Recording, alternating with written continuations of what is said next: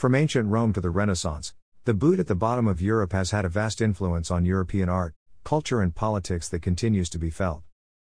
Offering residents an attractive lifestyle with an emphasis on family, scenic beauty and world-famous food and wine, people moving to Venice, Italy will be seduced by the country and its passion for la dolce vita, the sweet life.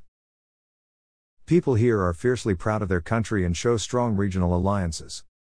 Italy is also a nation with deep Roman Catholic roots that are entrenched in everyday culture and customs.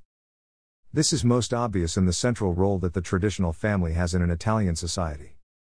That said, people's lives in Italy and thence Venice can vary markedly depending on the location of their assignment.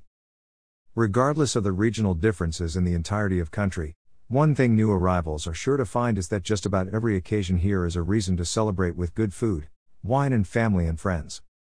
The focus on family also extends into business in Italy. A large proportion of businesses here are family-owned, from major corporations to the smaller enterprises that make up much of the local economy. Businesses with other forms of ownership still often follow a strict system of hierarchy where age and seniority are respected. The main industries of the country are tourism, fashion, agriculture and manufacturing. Venice, thus, too thrives on tourism. Many expats working in here take up jobs in tourism, many are employed in finance and media industries. In a place famous for its fashion, appearances are majorly emphasized on. Here, the way a person dresses and acts indicate their social status, family background and level of education.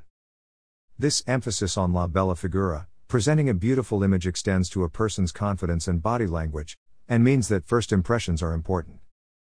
Although the place provides for a high quality of life, it also requires an equally high cost of living.